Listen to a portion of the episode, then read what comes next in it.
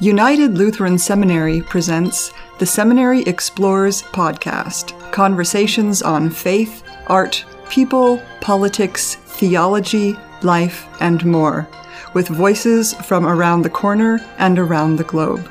Good day. Welcome to the Seminary Explorers. My name is Nelson Strobert, and today my guest is Police Chief Darius Potts, who is the police chief in Ank- um, Iowa, excuse me.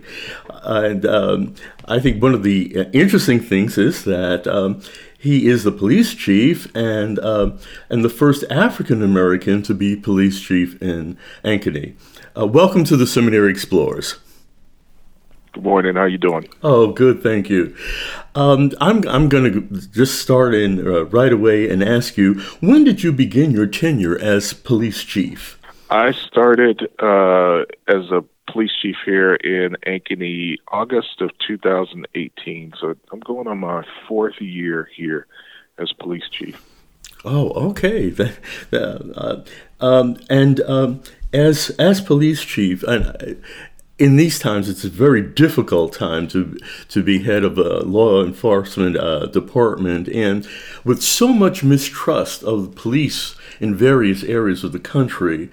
What are your thoughts on how we might bridge the gap between the police and the communities uh, you and they serve? I, I think, and, and I'm coming from a unique perspective. Um, I've been in law enforcement all my adult career. I mean, my yeah, law enforcement has been my thing since I've been an adult, and uh, I'm also black, African American, and I've been that all my life. Uh, I it's a it's a thing from the police side. I think to there has been a history of mistrust. Um, there, there is a history between uh, African Americans and and and, and the uh, law enforcement in general that has not been positive. Um, there are some good things, but most of the things have been bad. And I think what we need to do is on the police side, we need to have an understanding of that history. Um, I know in the academy we didn't learn, you know, that uh, police officers were involved in the 1960s and you know the discrimination back then and um, the racism and and you know all through history, uh, police departments have played a have played a negative role in that.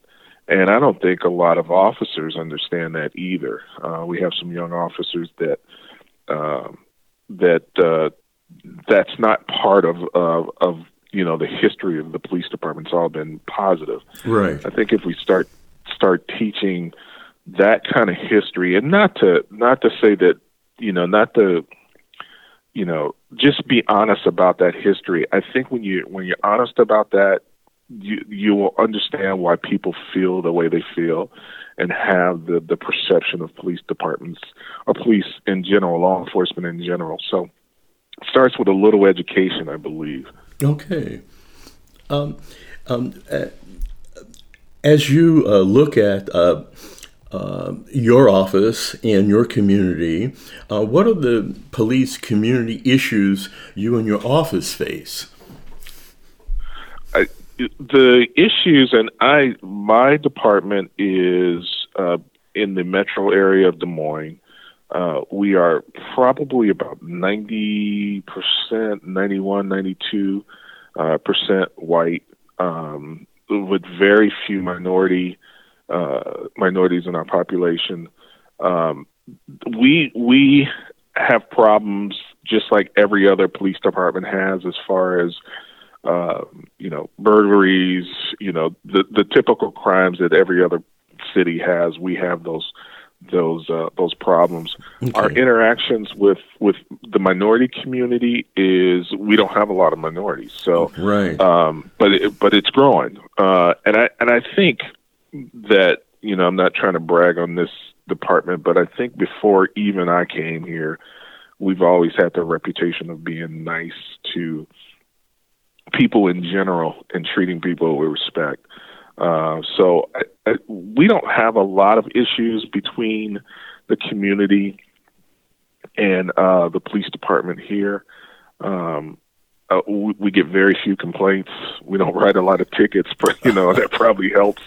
Yes, so, yeah, um, but but on the other hand, we are trying to bridge gaps. We uh, we have a community engagement team that goes out and, and tries to build relationships. Our, our, mission is to build relationships with minority communities, businesses, um, you know, you name it. We're trying to build that that that uh, relationship because we know it.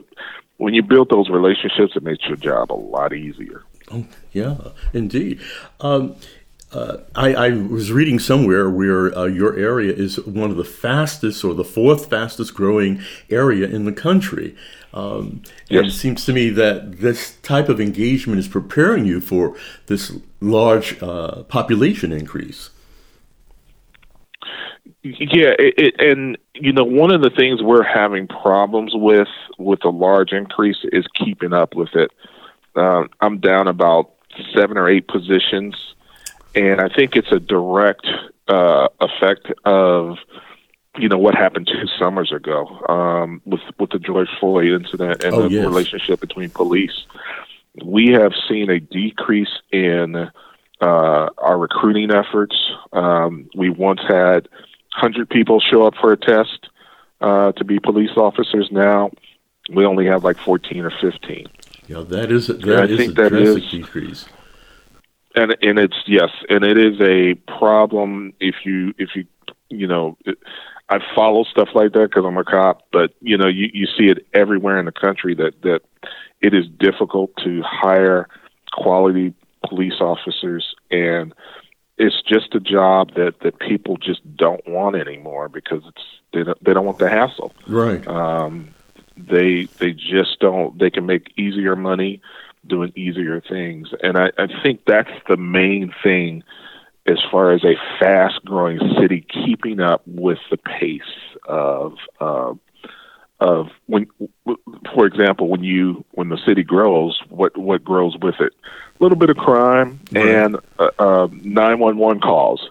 Uh, and it's it, we are running from call to call to call trying to keep up. And that's because of our numbers um, and that's uh, because of the city and and how it grows. So. Oh, indeed. Well, uh, as you said, there you have a, you're down um, several uh, officers, and um, and the recruiting uh, is um, is less than before. Um, for those. Uh, who are still who are working, how do you keep the morale of your officers positive and up?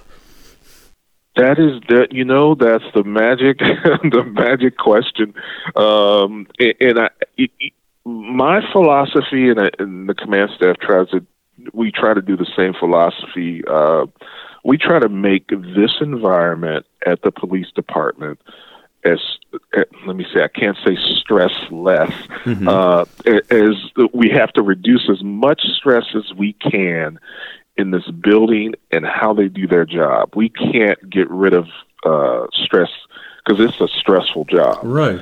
Um, we have we have to be dedicated to the officers' mental health, the officers' physical health, and that all that includes, you know, the the obvious of of you know promoting uh, officers, you know, work out and, and do some kind of hobby outside of law enforcement, but it also involves keeping our processes simple mm-hmm. and easy so they won't get frustrated uh, when they come to work, uh, they are treated with respect and dignity.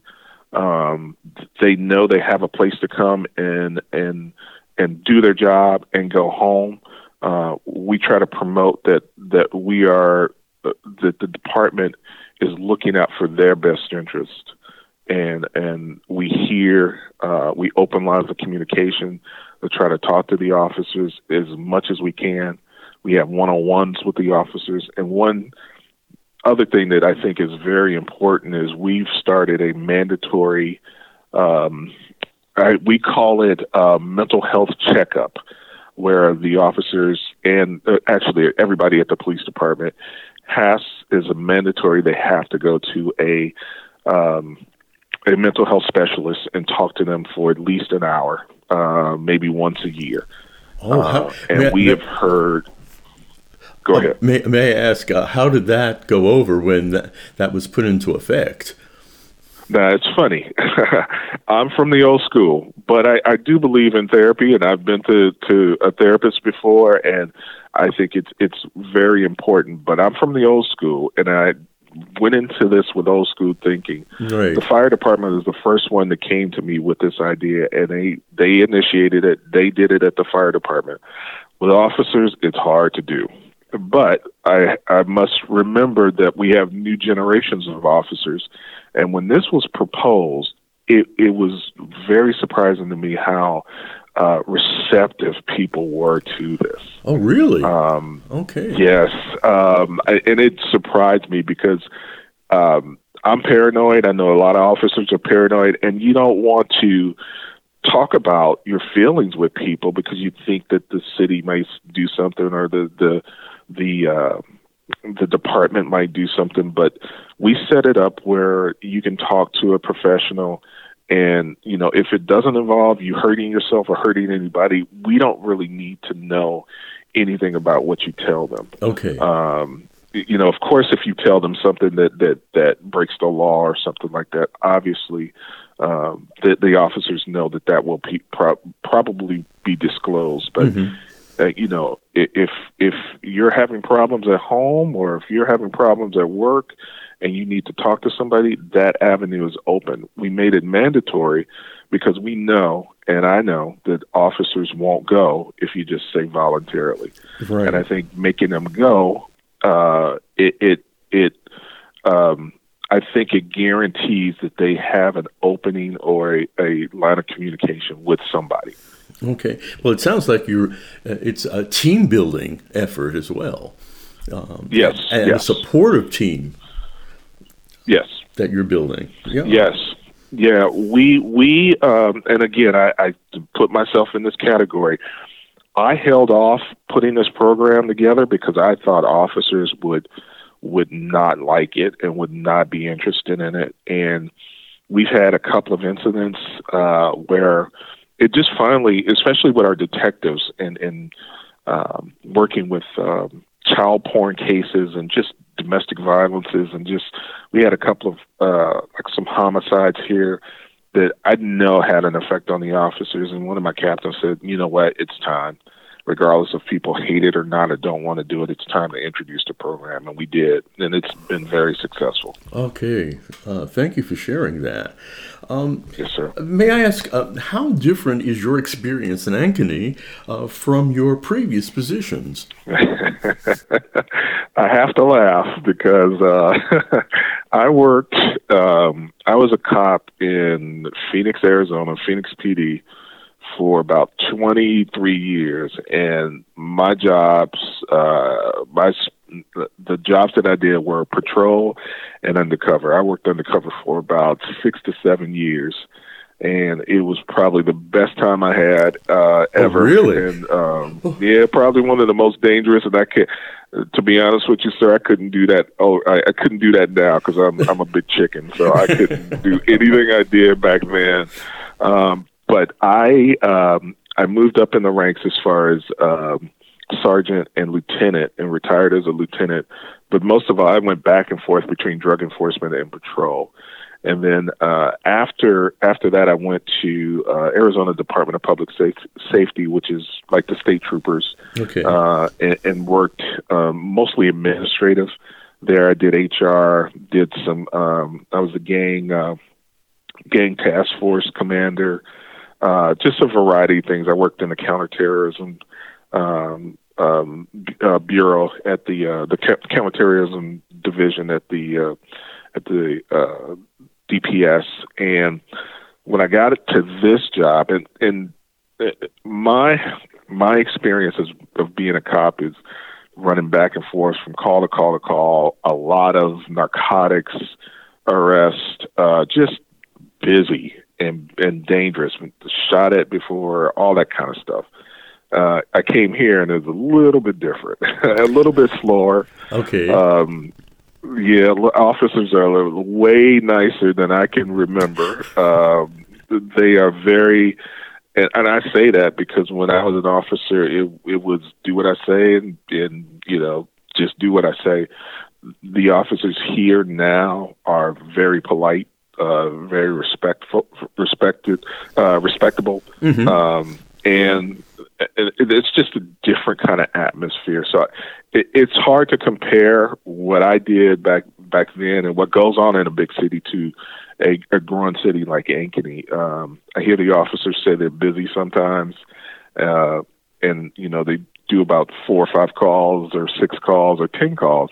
And I can remember nights of doing like 15, 20 calls a night, uh, right. uh, just running back and forth. So it, it that's the difference. Um, it, it is also a difference of the reception. Uh, when I worked in Phoenix, uh, you still had that that tension between the minority uh, uh, neighborhoods and the police department. You don't really have that here too much. Okay. Um, you know, so it's a it's a different atmosphere, yeah. really. Yeah, but it seems as though those past your past experiences have prepared you for for your role and uh, in uh, in in your in, in your lo- in your local position now. It, it has, it has, and and I, you know, one thing that it has prepared me for is knowing what the officers go through and how they feel. I, I uh. still, I, I call myself a cop's cop because I, I can, I feel, I still feel the feeling of working midnights as a cop uh, and and being in that patrol car and having that feeling uh, of of always having to watch yourself and watch your back and all that. Mm-hmm. Um, I, I still have that, and I still can relate to officers in their jobs, and I never lost that feeling. So um, I could, I think I relate to cops in my position um, a little bit better and have a little bit under better understanding too. Sure, and I, am sure that that helps them. That helps them tremendously. Yes. Um, yeah. Uh, I, I, I need to ask, uh, and that is uh, in the news. Uh, very often we hear about the um, defunding of police departments. And um, yes. what is what is your reaction when you hear that? You know, I, I it, it means so many things, and it's taken on so many directions. I, you know, when I hear it, I, I think people want to to try to use money that the police department gets uh, to, for for more social, uh, not social, but more um, more things that don't have to do with law enforcement, and, and try to find that root of the problem that most uh, most neighborhoods have. Mm-hmm. And I think uh, a lot of them think uh, that that taking some of those funds from the police department would would help the, you know would be a great remedy for for those problems um, I am the defund the police as far as getting rid of the police. Uh, I think that's a bad idea. Not because I, uh, it's my only job I've ever had, but I just don't think that that is a uh, a good way to to to uh, you know to solve the problem. Is is po- our police departments expensive? Yes. Um, we get paid for what we do. Mm-hmm. Uh, it's a dangerous job, um, and it's not dangerous twenty four seven, but it can be. Uh, it, you know, it, it, it, can be. So I think uh, that's why you, you need competent people, and you need to pay them well if they're going to do if they're going to be police officers. And I uh, and we, we do take up a lot of you know funds when in our budget. Yeah. Uh, but but I, I think it's important to when you take away those funds, m- make sure that that solution is is going to work. Um, and that would be my only reservation to that is is if whatever funds you take away, make sure you're not taking away from core uh, the core uh, jobs that that we have to do as officers. Exactly. And, uh, exactly. Yeah. Um, what advice would you uh, give to young women and men, uh, people of color and whites, who have an interest in becoming members of law enforcement? You know, the the first thing I, I would say to to anybody who wants to be a, a police officer is this is a noble job. It's still a noble job, regardless of what you hear on the news and regardless of what you see, all the images you see. Um, this is an opportunity if you if, if you have in your heart that you want to help people and make um, areas where you go to better or where you work at better. Uh, this is the job. Um, there is no thank you every day. There is no, um, you know, flowers thrown at your feet or anything like right. that. Um, it, it is a thankless job sometimes. But if if you if you truly want to make a difference uh, and help people, and uh, this is the job. Uh, it is still one of the best jobs I think uh, that, that a person could have, but but you have to be mentally prepared for it. You have to uh, be ready to make decisions. And um, I would say to my, my people of color that you know you will be conflicted. You will hmm. see things. Uh, you will be tested.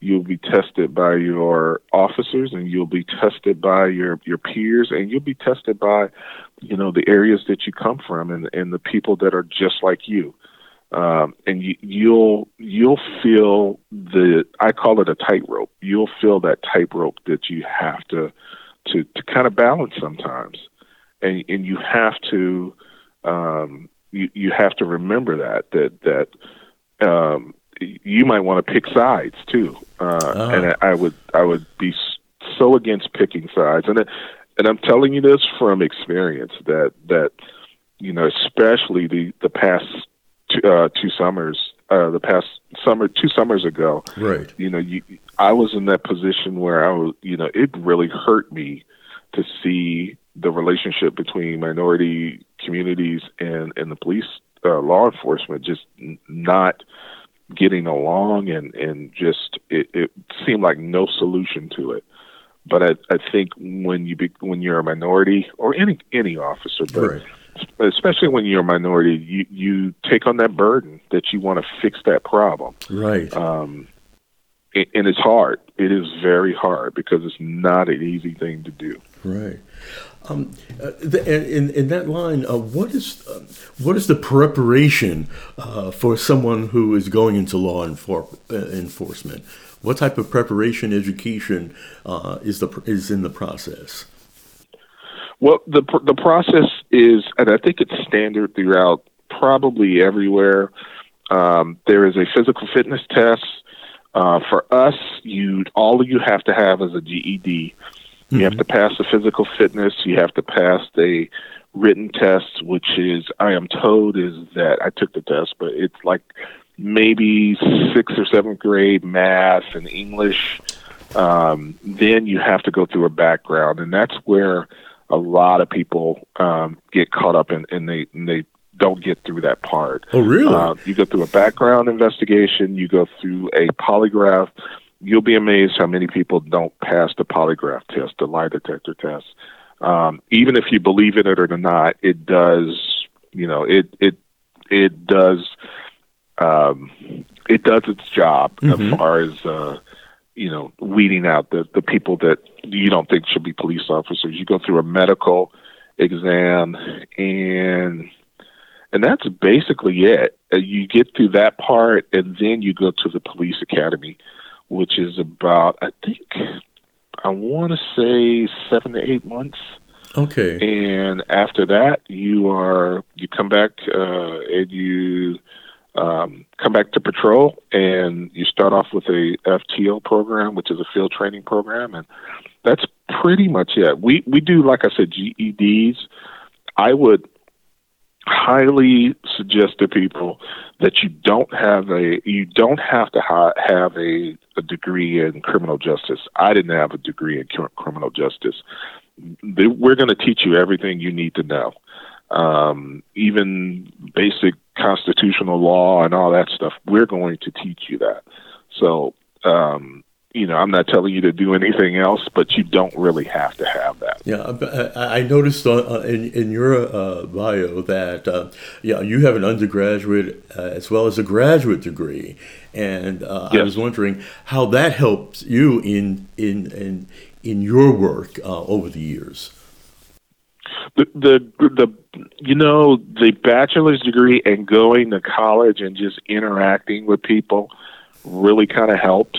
Mm-hmm. Um, you know, from that standpoint, um, the uh, the bachelor's degree that I got was in communication, so it, that helped a lot too. Right. And then afterwards, uh, I got my master's while I was uh, while I was a police officer. Uh, actually, while I was while I was working undercover, and uh, that helped a lot as far as um, promotions, um, writing, um, just just understanding stuff a little bit better.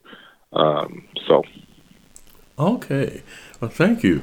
Um, it's uh, as as uh, as we come to a close. I, I can't believe that uh, uh, uh it's that time. But um, I want to thank you for uh, giving your insights into what is um, so much in the news: the police, yes, law enforcement, and and the communities in this nation. And it seems to me that you have a sense of hope for uh, law enforcement in this country and in your community? I, I do. I think that one day we will be able to to work together and, and, we can do our job as police officers and serve, protect and serve. Okay, thank you so much. Well, yes, we've come to an end. I want to thank uh, uh, Police Chief Darius Potts, who is the police chief of Ankeny, uh, Iowa, and uh, who's talk, who's spoken to us and talked with us about um, the role of law enforcement in in his community and in this country. For the Seminary Explorers, this is Nelson Strobert. Have a good day.